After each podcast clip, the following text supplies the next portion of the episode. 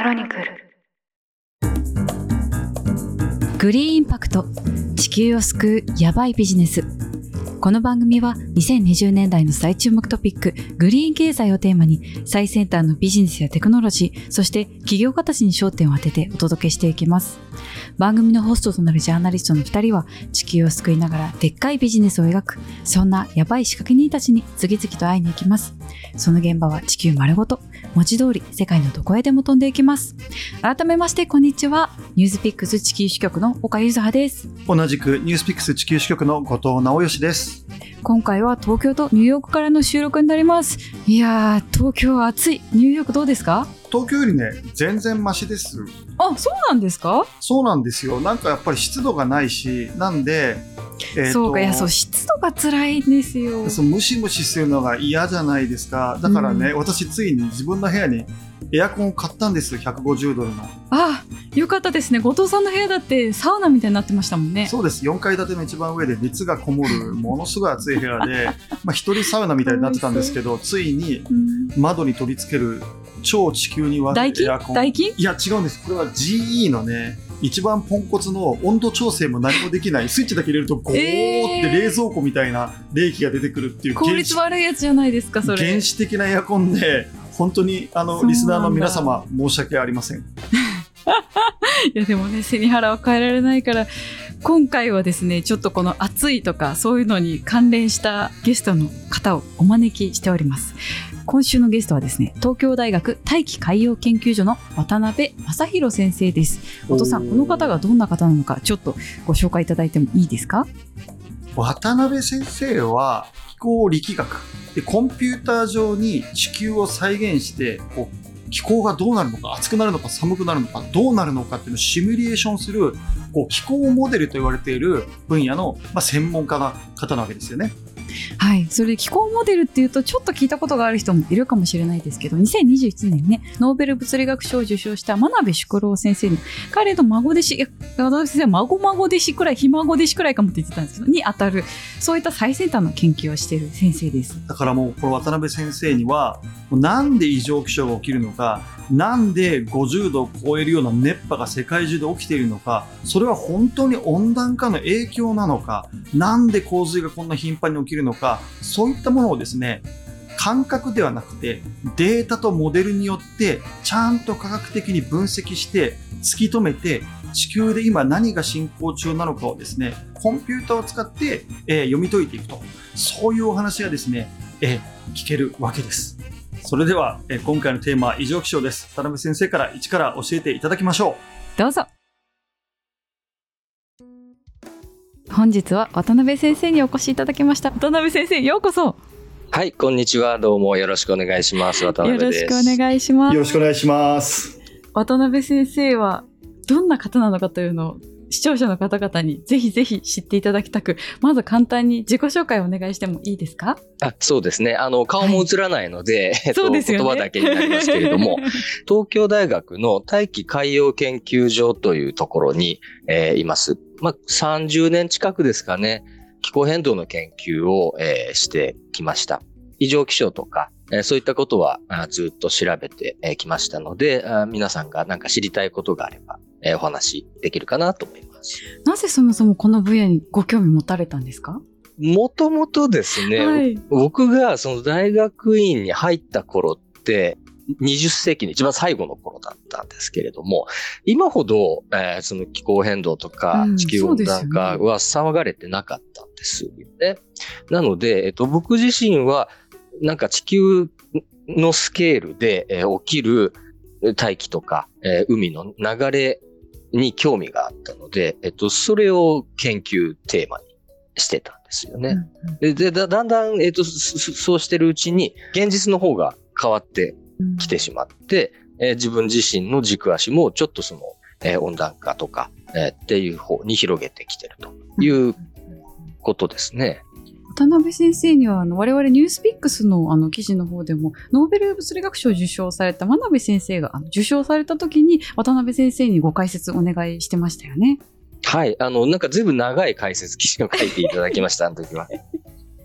渡辺先生のご研究は真鍋先生の、これは孫弟子さんに当たるんですか？その流れとしては。孫かひ孫だと思うんですけど、まあ僕自身も その真鍋先生に直接お会いしたのが本当に若い時えー、で、まあその当時は真鍋先生日本にいらっしゃったんですけれども、まあ真鍋先生ってずっとアメリカに、えー、いるんですが、もともとは東大の卒業生でもあって、うん、で、えっ、ー、と、日本でその温暖化の研究を本格的に始めるっていうタイミングの頃に、ちょうど僕が学生で、真鍋先生はそこをどういうふうにしたらいいかみたいな、いろんなアドバイスをくださってる立場だったんですね。なるほど。ノーベル賞を取った真鍋先生との、いわゆるその本当最近の気候モデルの、まあ、言ってみたら源流を作られたのが、まあ日本人のそういった先生であり、その渡辺先生はそこでいろいろこうコミュニケーションがあったお話をエピソードを私たちにも披露してくださってて、まあ一緒にお風呂に入って、お風呂にの、なんかその海洋と気候変動の話を、なんかのぼせるまで、先生はもう喋りを箱根のお風呂で喋りまくり、先生ももうなんかのぼせちゃうともなかなか言えずに、脱衣所に行くと、今度脱衣所でもノーベル賞受賞されたあの先生が喋りまくり、先生そろそろ服着ませんかぐらいまで喋ったっていうのがちょっと僕も印象的だったんですよ。あれものすごい覚えてるんですよ。まあでも、そういうエピソードを紹介しちゃったんですけれども、うん、あの、真鍋先生自身の業績って本当にやっぱりすごくですね、はい、あの、今言われた、こう、モデルの、ね。ええ、一番最初のところをやっぱ作った方で、えっと、僕なんかは、えー、そこからさらに随分下って、第4世代とか第5世代ぐらいのモデルを作ってたんですよね。ですからもう大先輩、えー、という以上のパイオニアですね。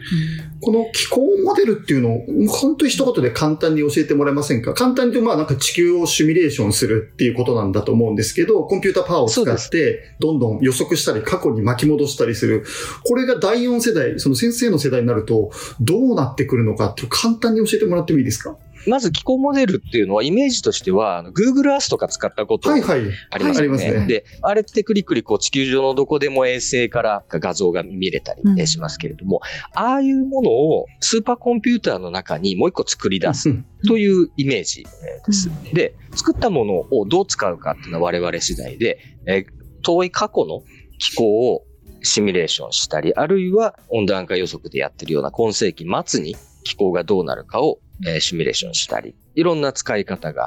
あります。これはこの進化っていうのはコンピューターパワーが強化されたことによって今昔とは全然違うその威力を発揮できるようになってるんですか？はい、そこは非常に大きいですね。地球全体の例えば気温とか雨とかいろんなものを計算するっていうのはあのすごいこうコンピューターの能力が必要でだからその世代が初代から第4世代とかって何が一番違ってくるかって一言で言うと細かさなんですよね。うんうん、例えば真鍋先生の時代だったら関東平野どころか日本列島ですらなんかただ一つとか二つぐらいの点で、えー、表してた、うん、ぐらいのものが、いや、そうですよね、うん。今はそれが10倍とか20倍とか、もっと細かく計算できるようになってきてよりまあ、あれですね、ブロックをこう分解能が上がり、またよりこう時間の frequency を高めていくことが、まあ computing power のまあ向上によってできるようになったっていうことですね。そうそうそう。だからレゴとか思い出してもらうと、幼児が使う大きなブロックで、えー、作ってた。地球ものが初代モデルだとすると、今はそれが小さなピースでこう組み立てて、より形がはっきりしていきますよね。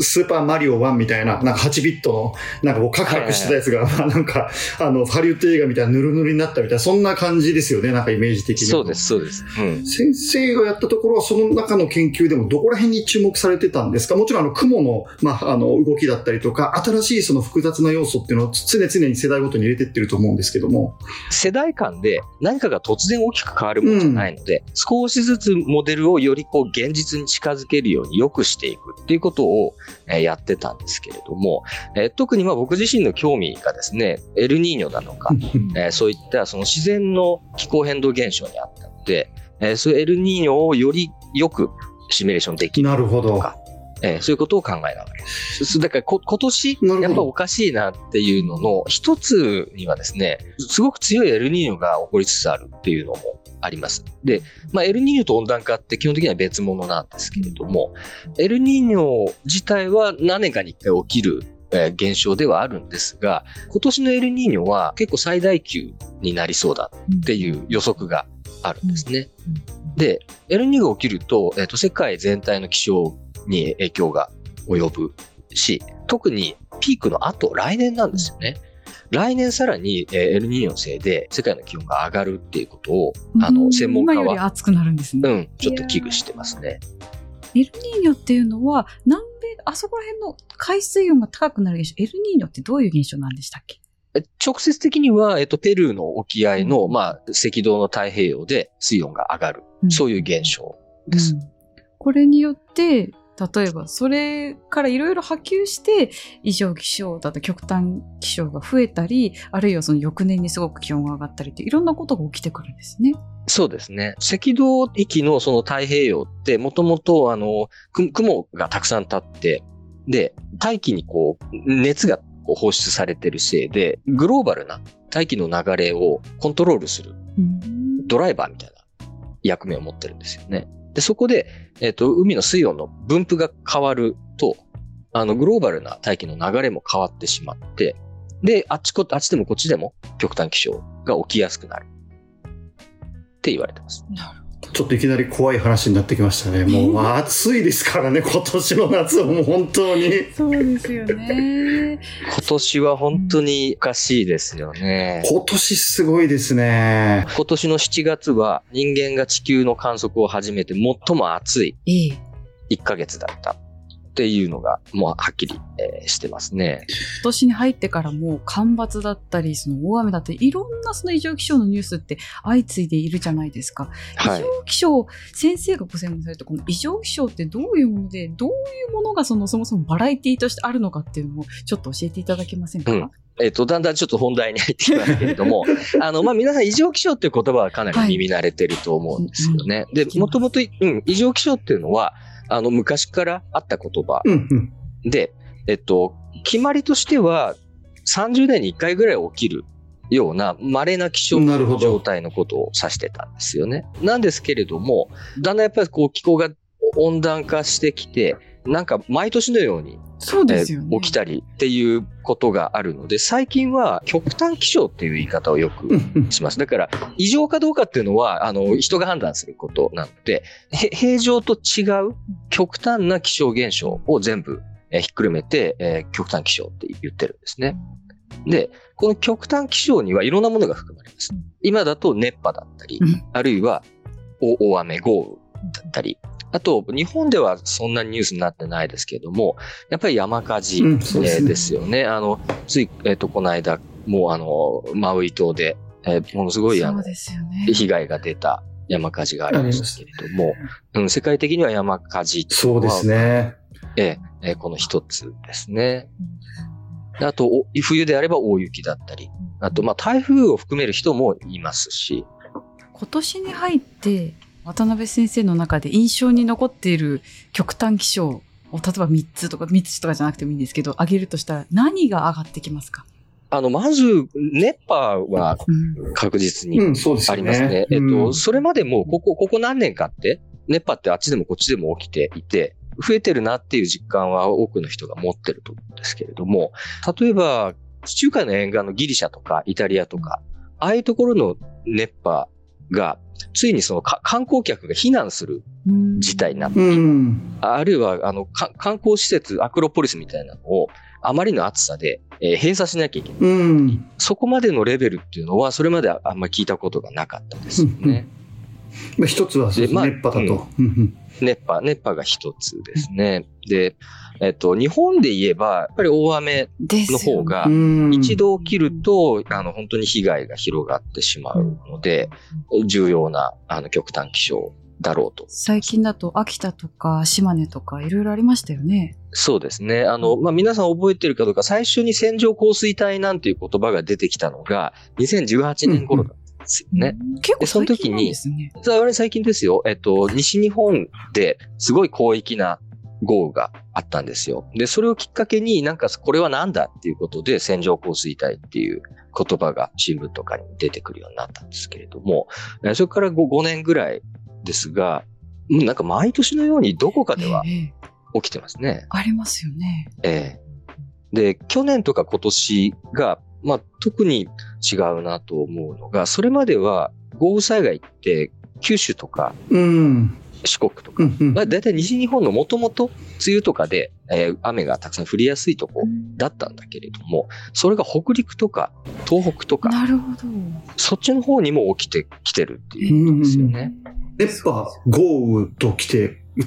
次、三つ目、何にしましょうか？やっぱり、あの、山火事だと思います、ね。そうですよね。うん私もあの、ニューヨークに住んでるんですけど、実は、あの、ああ、そうですか。ええ、もうカナダのあの山火事で、本当空、とんでもないことになって、その前僕あの、サンフランシスコに住んでたんで、その時は同じく空がオレンジ色になってですね、なんかあの、や、行く先々で山火事のあの空気汚染を僕はすごい経験してるので、まあちょっとこれはとんでもない距離まで飛んできますし、まあちょっと頻度もなんかその家が燃えて、保険がかけられなくなったりとかする保険会社が撤退し始めてですね、本当になんかその生活をそのまま脅かしてる感触がやっぱアメリカだと極めて高いですよね。うん、そうですよね。あの、アメリカ西海岸の方の山火事ってもう随分前からそうですね。問題になってました。うん。もう今年のニューヨークは大気の状態が世界最悪レベルになってたってすごかったた。んですよね本当に。めちゃめちゃ大変でした。ななんかあのせっかくコロナが終わったのにまたみんなマスクつけないとあ外歩けないとかっていうのを、あのニューヨークの人間に聞いたんですけれども、外出るなって感じでした。あの日はあまりに空気が悪くて。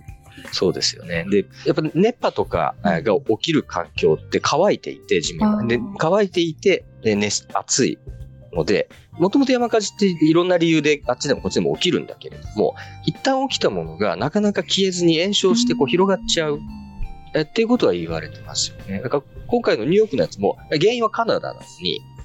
そ、そこからこう南にそうですねわーっと煙が流れてきたせいで、来てましたニュー。ヨークで被害があったっていうことですよね。うんうんがものすごく越境するんですよね、山火事の影響ってね。山火事で一個だけ疑問なのが豪雨とかあとはその熱波とかって気象って感じがするじゃないですか山火事っていうのもこれ気象なんですか？そのこれなんで起きてなんで今その問題になってるのかっていうのも、山火事そのものは気象現象じゃないです。うんうんうん。うん。だけど、えっと、山火事を、えー起こす要因になってるのはやっぱりあ気象の状態ーなので、あの山火事も、まあ、極端気象をちょっと拡大解釈した時の、えー一つとして今は数えてまね。そうですすよね。どうするとその山火事って広がりやすかったりだとか止まらなかったりとかってするどういう状態だとそうなるんですか？いや山火事の専門家が他にいらっしゃるので、あんま詳しいことは僕も言えないんですけれども、地面が乾燥していればえ広がりやすい。これは間違いない。そうですよね。うん。まあ今言ったような熱波だとか集中豪雨とか山火事とかいろんなバラエティの異常気象がありますと。で、まあなんとなくだけど、こういうことだろうと。原因がなんかすでにもう、まあ、まあそういった極端気象っていうのは、あの、いきなり今日始まったものではないと思いますので、原因はなんとなく当てがつくようなイメージも勝手にあるんですけど、先生方っていうのはその中で何をこう突き詰めたり調べたり分析をしているんですか？まあ、今だったら言えるんだけれども、熱波が起きた、あるいは山火事が起きたっていう時に、たまたまなのか、それとも長期的にその地球が、うん。えー温暖化しているからなのか。で、皆さんなんとなくやっぱり地球が変わってきてるということをいおっしゃるんだけれども、まあ、根拠がなかったんですよなるほど。以前は。で、えっと、我々は、えーそこにきちんとした、その科学的な根拠を与えられるかどうかっていうのを一番気にしてなるほど。例えば私テキサスの人と話したんですけど、テキサスって冬なんかめちゃくちゃ寒くなったり、まあ今年、まあアリゾナもそうですけど、まあ、コンクリートで火傷するぐらいの、ね、熱波が来るんですね。で、ナイテキサスの、まあ、おじさんと話したら、ああ、もうおじいちゃんの時代も、あったあった、みたいな。あったんです、みたいな。まあそういうこと言われるわけですよね。で、そう言われると私も異常気象だと思うんだけど、おじいちゃんの時代も暑かったし、おじいちゃんの時代も寒かったって言われると、じゃあ何を根拠に、どういう理由で、どれぐらいの頻度でっていうのがないと、こういうその、おじいちゃんの時代もその時もまた夏暑かったみたいなこと言われた時に、議論できないわけですよね。先生方そういうことをやってらっしゃるってことでやってますか、そうですね。そうですね。なんていうかな、人の感覚って、その自分が生きてきているスパンでしか経験上は言えないので、うん。言ったってえー20年とか30年ぐらいしかないんそうですね。ですよ。うん、ななんだけれども、もっと長い目で見たときに、じゃあ、おじいちゃんのえー時代と今のえー時代で何が違う、うん。でそれそれが本当に温暖化が関わってんのか。っていうところをきちんとこう定量化したい、なんか数字を出すような研究を、まさに最初にお話ししてた、その気候のモデルをうん。活用してできないだろうなるほど。って、うん、考えてるんですよね。熱波だとか、あと大雨だとか山火事だっていうのは、増えてるんですか？そしてこれって地球温暖化が原因なんですか？はい、えっと、結論から言ってしまうと増えてます。世界のほとんどのところで増えてます。うんで、地球温暖化が原因かっていうのは、イエスノーで、えっと、なんでかっていうと、温暖化がなくっても、えーそういう極端気象は起こるんですね。なんだけれども、温暖化していることによって、それがより強く、あるいは、えーより頻繁に起きるようになってきてる。っていうのが答え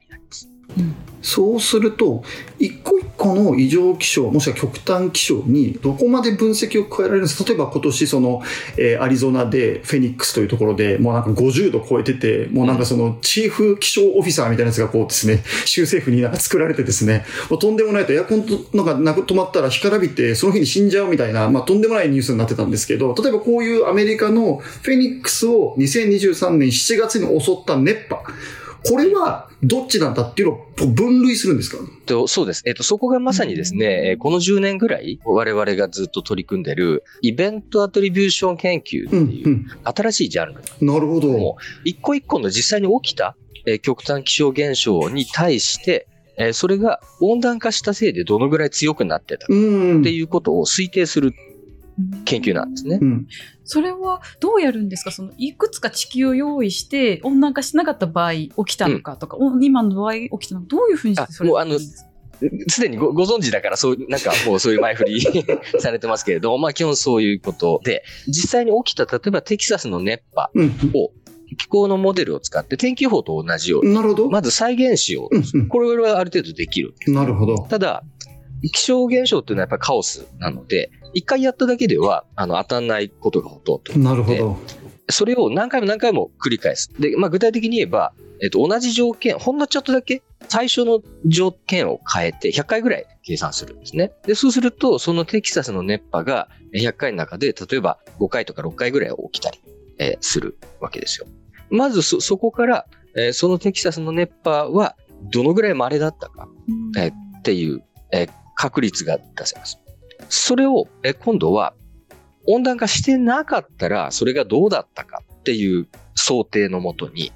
例えば CO2 の濃度を昔に戻しちゃったり、うんあるいは海の水温が今みたいに温まってない条件に変えちゃったりっていうことをして、あとこれだから現実と違う仮想的な状態ですけどね。で、もう一回100回の計算を繰り返すんですね。で、そうすると、100個対100個のサンプルがあって、それを比べることで、今みたいに温暖化していくせいで、昔の条件だったら2回しか起きなかったものが、えー6回起きてるとかですね。うん具体的にそういう数数字でわかるわけですね、うん変化が。とても面白いです。これって、モデルがどこまで信頼できて緻密なのかっていうところにかかるところ、もしかしたらうんいいモデルにしたら、さらにその、綺麗にその差異が出るのかもしれませんけれども、今のモデルとはどれぐらいそれがなんていうんですかね、あの、のレベルで出るものなんですか？おっしゃる通りで、えっと、この結果がどれほど確かかっていうのは、うん。そのモデルがどれほどれぐらいこう現実の気候。や気象をうん。再現できるかにかかってでそういう意味では、まあ、言ったら悪いですけども、初代の、えーマリオ1よりも、うん。えー今のマリオ4の方が ありがとうございます。あの、マリオを覚えててくれてありがとうございます。で高いんだけれども、じゃあ十分かって言ったらまだ十分じゃないですええね。多分ねなるほどで、。なんで具体的には、今我々がやってるのは地球全体をですね、60キロかける60キロぐらいの、こう、メッシュで。メッシュに細かく切っていくんですけど、60かける60キロって実は結構荒っぽいうんうんんですよね。うん。例えば、東京、神奈川ぐらいが一つの。そうですね。はい。渋谷、厚木あたりが50キロなんで、まあまあ。それぐらいね。そんなもん、大体そんなもんですよね。だから、ちょっとまだ荒っぽいので、うん。日本国内で起きる大雨とか、えー熱波なんかは、そこからえーもう一つこう、あの、マトリョーシカみたいに、日本のとこだけ細かいメッシュで計算し直す。なるほどやってます。なるほど。ちなみにこのイベントアトリビューションっていうのは何をゴールにしてるんですか？例えばそれですごく正確に分かってこれは地球温暖化のせいで起きた熱波だとかそうじゃないってこと分かった後にこれってどういうのようにして役立つんですか？最初はね、あんまり何のためにっていうのを考えないでこう始めたんですけれども、えっと、今考えると2つあってですね、はい。一つは、やっぱりその温暖化って、あの、メディアがいくら取り上げても、一般の人からすると、まあ100年で1度とかね、の変化でしょ。で、なんでそれで騒ぐの？どうして脱炭素とか無理にやんなきゃいけないの？って思う人もまだ少なからずいると思うんですね。で、それに対して、やっぱり極端気象って一番生活に関わってくる部分なので、えーそこに、えー実際その気候が変化してくることで、えーどれだけのインパクトがあるかっていうのをきちんとこう見える形にする。で、まあ僕の同僚なんかはあの自分ごと化するために、えーこういう情報を出すんだって言っています。これが一つですね。うん。から、もう一つは、このイベントアトリビューション始めた時に、まあ僕の上司に当たる人がですね、起きちゃったことをぐちぐち掘り返してどうするんだっていうことを言ったんですけれども、え それはある面ではその通りで、えー常に何かまず起こってからじゃないと、えーこういうイベントアトリビューションってできないんですね。えーだけど、そのやり方をじゃあ近い将来10年後、20年後までの気候の変化のもとで当てはめたらどうなるうんっていうことはできるはずなんですよね。そこまだちゃんとできてないんですけども、そうすることで温暖化の適用とかに関わってくるわけですが、近い将来、例えば温暖化に対して社会がどう備えなきゃいいや、けない。その通りですね。ううんん。極端気象がさらに適用化。するのであれば、うん。えーそれがどのぐらい強くなるのかとかっていう情報をもとに、確かに。うん、適用を考える必要があるわけですね。うん。そのために使う。それは非常に的を終えてると理にかなってますね。例えば、私、今年例えば熊本とかで豪雨があったとするじゃないですか。で、ただこの映画どんどんですね、世界が、えー CO2 ってのはやんなきゃいけないけど、まあ明日本気出すみたいなこと言い続けて、まともにやらずに2050年になったとしますと、で、当然その、あの2度に抑えることは無理になり、まあ400何十 ppm なのかわかりませんけど、どんどん濃度上がっていくと、ものすごく人間がそういうことやりそうだと私が思った場合に、先生に、そうなった時のシミュレーションをかけてもらったら、その洪水が、今、例えば年に、仮に3回だとしましょう。やばい洪水が3回と。じゃあこれが10回ぐらいになっちゃうかもしれないっていうシミュレーションが出た時に、どの地域にどうヒットするかって出るんですか？なぜならもし私が富豪だったらそれを予測して避けたいからです。そこに住みたくない。逃げるよ。現状はまだそうはできてないです、ね。ななんと特に熱波って割に広域で起きるから。今でもそこそこできますけど、線状降水帯って直前までどこで発達するか、わかんないんですか？気象庁でも予測できてないねなるほど。難しいんだ。確かにそうなんですね。うん、そうなんですよ。だから、例えば、西日本全体でとかっていう話だったらまだ、それできてる。そこに住んでる人。にとって、自分の街に、えーそういう線状降水帯が増えるかどうかっていうのは、まあ知りたいとは思うんですが。知りたいですよまだでこれは、モデルがどんどん精緻になり、計算能力が上がると、天空の城ラピュタがですね、なんか俺の、俺の街の上に来てボンってなんか落とすんじゃないかじゃないけど、どこにヒットするのかまで分かる可能性ってあるんですか？確率としてだったら出せる。なるほど。すごいな、やっぱり気候モデルって。うん不動産価格とかにもでもすごい影響してきそうですよね。もうすでにそのシミュレーター出てますよねそういう情。報欲しそ気象データはそうですよね。こういうのって、あの、いいわゆるそのリスク情報う。はい。の一種になりますよね。そうですよだから、ね。例えば保険であったり、うんいろんなものに関わってくるで確かに。しょうね。そうすると、んじゃあ結構保険屋さんとか、そのデベロッパーだとか、渡辺先生のところに来て、その情報をくれと、そういうふうなことはあったりするんですか？これは、あの、オープンに、えーしていいかどうかわかんない、えーんですけども、保険会社とは、えー共同研究してますよ。やっぱそういうことですよね。ちょっと私すごく知りたいことがありまして、気象と気候って、まあ、分けて語られるじゃないですか。気象っていうのはまあは天気予報、まあ、非常にこええう、ショートタームの天気の移り変わり。で、気候っていうのはもうちょっと長いで見た時の変化っていうふうに、ちょっと素人ながら、なんか物の本で読んで勉強したんですけど。いや、その通りです。その時はいに、保険会社とか、とか、なんかその本当にバリューがあるのは、は、金的には気象の方で、気候はもっと荒いけど、でっかいものの見方をするっていう話なのか、気象も気候も同じぐらいリスク情報としては高い価値や社会への影響力があるのか、そこちょっと二つの違いが知りたいですね。もともとは多分その保険会社的にはショートタームのですよね。気象だったり、まあせいぜい1ヶ月とか、ですよね。えーきあの、ワンシーズン、季節ぐらいまでの情報がえー必要なんだとうんうん思います。それは今でも変わってないだと思います。うんただ一方で、そのい今の、今までの話で、ロングタームの気候が変わったせいで、ショートタームの気象が変わった。なるほど。で、そうすると、もその保険会社からすれば、より長期の戦略だったり、あるいはそれこそ保険料率をいつどうやって見直すかとか、そうですよね。そういうことを考える上で、気候がどう影響、気候の変化がどういうふうに影響するかっていうのは欲しい情報なんですうんそうですよね。う逆にだっんて。それがうまく予測できなくて、アメリカの保険会社が潰れちゃったりとかもしてましたもんね。そうですね。あの、こういうのって保険に限らず、TCFD っていう企業が情報開示ですね。こう、うん、情報開示ですね、あの、出せと言われてる情報の中に、気候変動によるリスク情報っていうのが入ってますよね。はい。うん入ってます、入ってます。で、そういうところでまさにこう極端気象が、例えば自分の会社が東南アジアに工場を持ってた時に、工場がえどういうえその気候変動のリスクにさらされるかと。うそういう推定をな、とにかく何かやって、え数字を出さないと、えいけないっていうことになってるんですね、今。確かにうん自動車メーカーとかでも、その、例えばタイで豪雨があったとかで、工場が止まっちゃったりとかもしてましたもんね。保険や金融から来るこの気象、気候というのは企業の生き死にに重要な要素である。だから開示しなさいっていうのが金融から流れできてると思うんですけど、まあそれを後ろ支えにするモデルであったり、計算というのを先生のような方々がこう磨いたりとか使ったりしてると思うんですけれども、先生今そのモデルを使って、今どこに一番こう情熱を注いでると言いますか、今これがやりたいんだっていうのは、っていうのはどこになるんですか？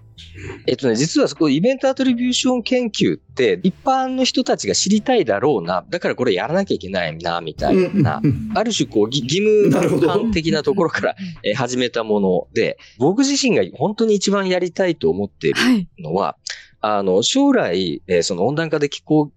がどういうふうに変化していくかっていうのを、もっときちんと理論的に導きたいっていうことなんですよね。うん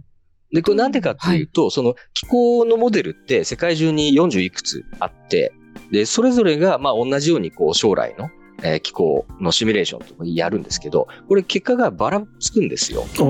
で、もちろん、あの、将来、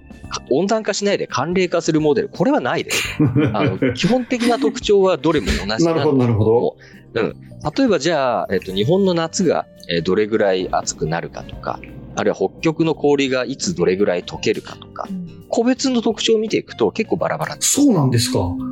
えーあの、例えば IPCC のレポートとかで今後のそのバッドシナリオ、グッドシナリオみたいなのを出すじゃないですか。そのはいこういうその、えー予測の誤差というか、域範囲っていうのは、まあ最近になればなるほどこう狭まってきているので、何がいけないかというと、その気候モデルがより精緻になって、よりその予測の、なんでしょうね、上下の幅が狭まってるっていうのは、まあ結構そのモデルが一つの結論に収斂してるのかなと思ってたんですけど、そういうものじゃないんですか？それもないではないんだけども、それよりも、その将来の排出シナリオの違いっていうのは、近いところにはああんまり現れてこないって、これはもう、あの、本質的なその気候システムの特徴なんですけれども、要は CO2 の排出量とか濃度がこう変わった効果っていうのが現れるのに10年とか20年とかちょっと時間かかるんですね。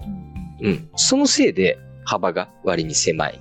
んですよ。だけど、同じシナリオを使った場合でも、今世紀末に気温がどのぐらい上がってるかっていうこと自体は、えこれは幅があって、その幅は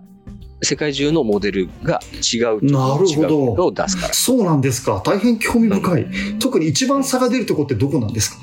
一番差が出るところ、どこだろうな。えっ、と、気温ではないですね。気温ではないんだ。何に出気るんですか？温ではなくて、やっぱり循環なんですよね。あの、これちょっと難しいんですけれども、温暖化した時に起きる変化っていうのが、気温とか水蒸気に関して言えば、これかなり確実に言える。なるほど、なるほど。なるほど。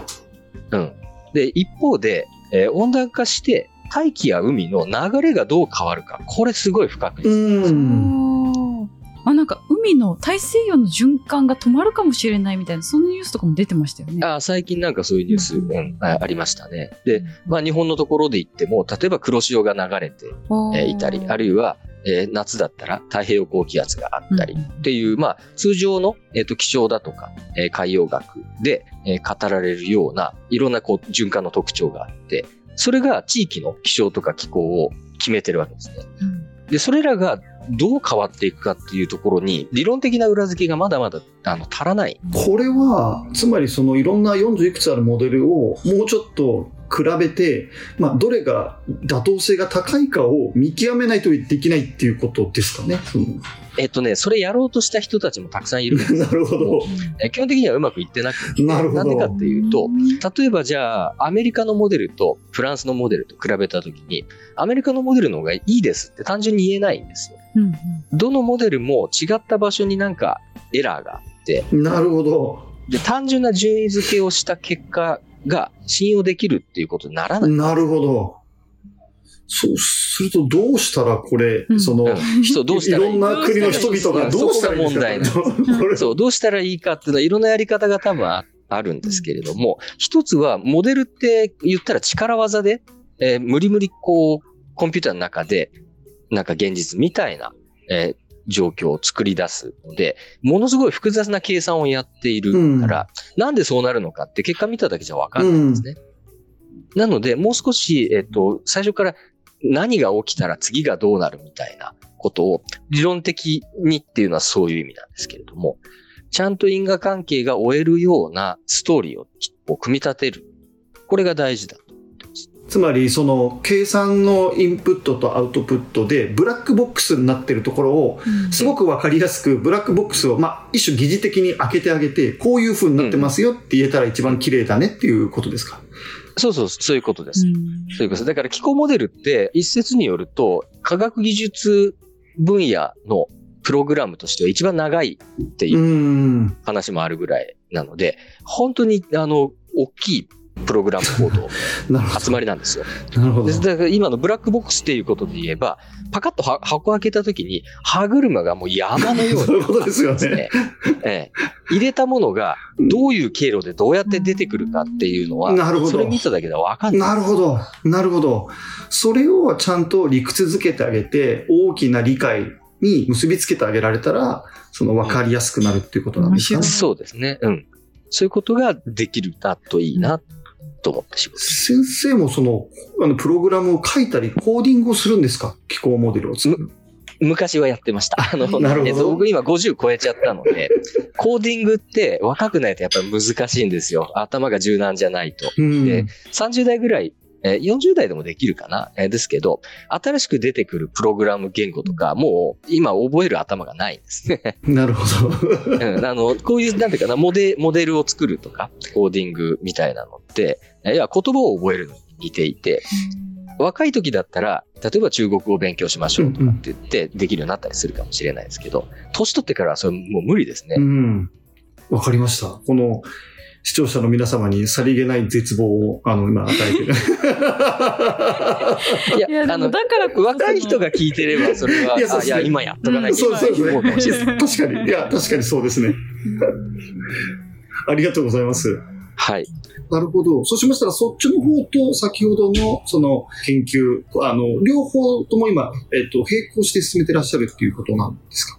そうですね。まあ僕は一人で研究してるわけじゃなくて、えー結構大きなえー研究チームでやっているので、例えばイベントアトリビューションを主導してくださる共同研究者もいますし、うん。という具合にいろんなものを並行して進めてます。なるほど。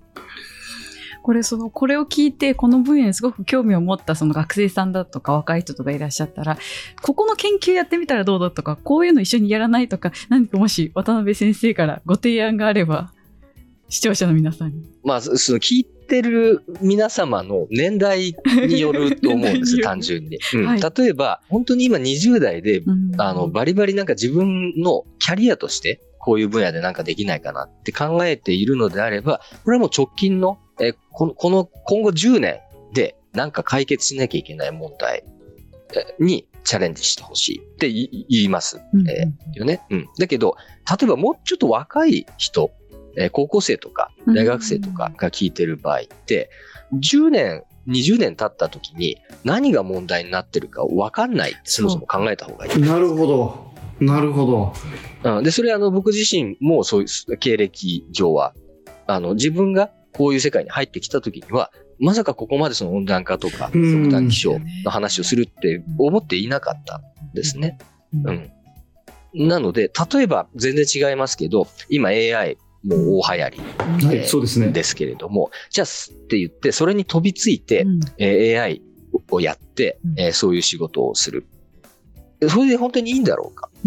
例えば10年、20年経った時に、もう生成系 AI って、うんあの飽和しちゃうんじゃないかとかですね。いろんな未来があるんですね。なので、えっと、まだ、あの、自分のこう、将来を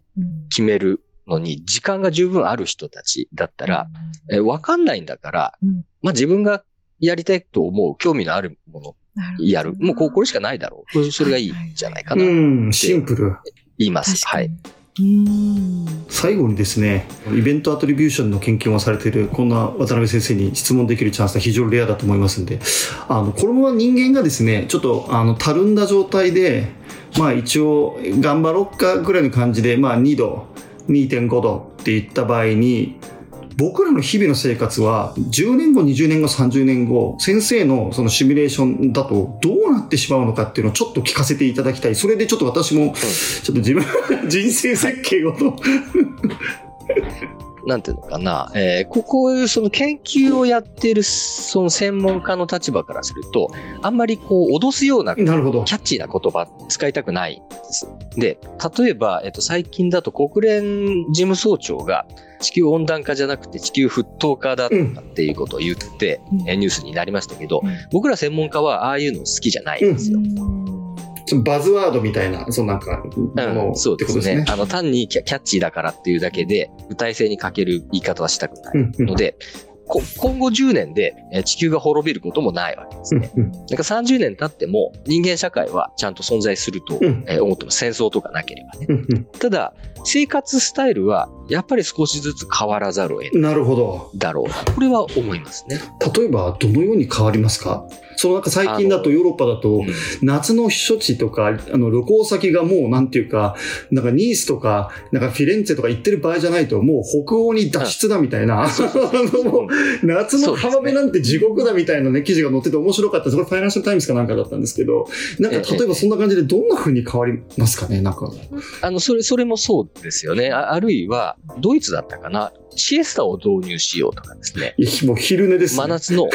うん、お昼寝です。あの、日本でもどうい、まあ、ドイツがあんまりイメージないうんの、シエスタ。わ我々だってやっぱりその7月の一番暑い1、2週間ぐらいってたまらないですよ。うーん、そうですね。なので、例えばその勤務時間とかそういう、確かに。まあせ生活パターンをね、その時期はちょっと変えるとか。なるほど。しそれはシエスタビジネスだ。冗談ですけど。えーで、あの、実際に、例えば、えっと、小学校とかの、あの、運動会なんていうのも、あやっぱりもう時期変えたりしてるうじゃん。ー。そうんですよね。真夏にやられたら地獄だもん。うん、うん。あの、夏の終わりにやってたのがもう暑すぎるからって言って、えー春先に動かしたりとか。そうか。うん。そういうふうに関わる。これも一種のその温暖化に対する適応適用ですね。ええそういう形では、あの、自然にか変わってえいくと思います。で、えっと、それ以上のことは、あわかんないですね。その気候変動以外の要素がたくさんあって。極端気象が多発するように仮になるとすれば、その、そのヒートウェーブとかは非常にこうもっと過酷になるでしょうし、その雨のリスクも高まるわけですから、一部の地域やっぱ住みにくくはなるんじゃないですかね。それなぜかというと、アメリカで完全にアリゾナってのもうし終わったみたいなこと言われてて、もう肌がただれたりとか、病院が満、病床が満杯になって全部火傷で入ってるとか、もうちょっとディストピア感がすごかったんですよね。うん誰もあれ、アリゾナに住もうって思わないですよ、あれ見たら。もそうですよね。あの、せ世界中で、例えば中東地域なんかでも、えっと、将来、あの、人が住めなくなる、う。えエリアが多いとかって、えー言われてるので、もっとそのドラスティックに移住とかっていうことも出てくるとは、えー思います。ただ、日本の場合って、えーそもそも将来人口減っていきますえーね、ので、はい。ざっくり言ってしまえば、えーより住める、住みやすいところに移動する余地はあるはず、ですよね。だからリスクの高いところをできるだけ避ける。そうは言っても、そこに住んでる人に動いてってわけにいかないので、これもやっぱり世代間で少しずつ適用していかなきゃいけないことなんでしょう。うーん。ありがとうございます。先生はちなみにどんなあの気候とか気象が好きなんですか？僕ですね、えっと、大学院出た後、えーハワイにいたんですね、研究に。おーそうか、そうですね。ええまあ、やっぱりああいう緩い 気象好きでですね、なるほど。気持ちいいですよね、ハワイは。わ楽ですね、はいやっぱり。うん。かりました。いや、そういうちょっといい環境を守れるようにしたいですよね。うんまあこれ、ね特効薬ありませんけど、すいません。なんかどうでもいいか質問まで。はい。ありがとうございます。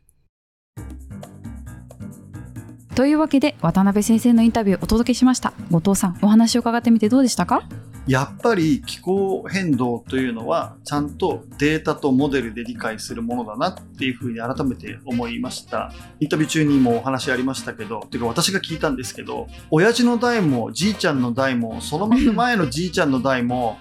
結構夏は暑かったし冬はなんかすごい雪が降っていたとかそういうこと言われると異常気象ってどこまで本当に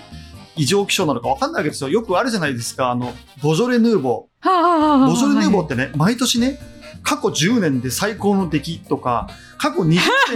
最高の出来と決か、算セールとかもあ決算セールじゃないなんか閉店セールずっとやってるようなもんですか？そう、過去ちょっと違う30年で最高の出来とか、過去半世紀で最高の甘みとか、そういうことを繰り返して千て、年に一度の逸材とかやつね。そうそう、そういうのを毎年繰り返されると、本当に実際どうなってんだって。まあねそれは確かにそうですよね。混乱するんですよ。で、この異常気象とかも、うん。100年に1回の異常気象と、いや、そうじゃねえ、今回は500年に一度ですせとか、300年に一度だとか言われると、どんどんどんどん何が本当に異常が異常なのか、何が本当にこの10年、20年で変わってきているのかっていうのが、ちゃんと俯瞰して見れなくなる自分がいたんですね。そういったものをちゃんと冷静にモデリングで読み解き、今後もきちんと考えていくっていうのは、すごくやっぱり、なんと頭の補助線を引いて、この気候を理解するのに、とても重要な分野だなと思って、とても楽しかった。うん楽しかったですね。あとはその気候モデルを今ブラックボックスの状態になっちゃってるからそれをちゃんと理論で証明したいっていうのも面白かったです。なんだかんだ言ってねコンピューターがどんどんどんどん高性能になっていくとあこういう予測が出たんでっていう風な感じで片付けちゃうじゃないですか。でもそこの部分をちゃんと裏付けしてくれるのはとても楽しみだし渡辺先生との会話めちゃくちゃ楽しかったです。ありがとうございます。またお呼びしたいですね。ですね。それでは続きは次回にしましょうか。グリーンパクト、ここまでお聞きくださいましてありがとうございました。番組への感想は、ハッシュタググリーンパクト、すべてアルファベットでツイートいただければ嬉しいです。この番組はしばらくの間、毎週1回配信されます。それでは次回もどうぞよろしくお願いします。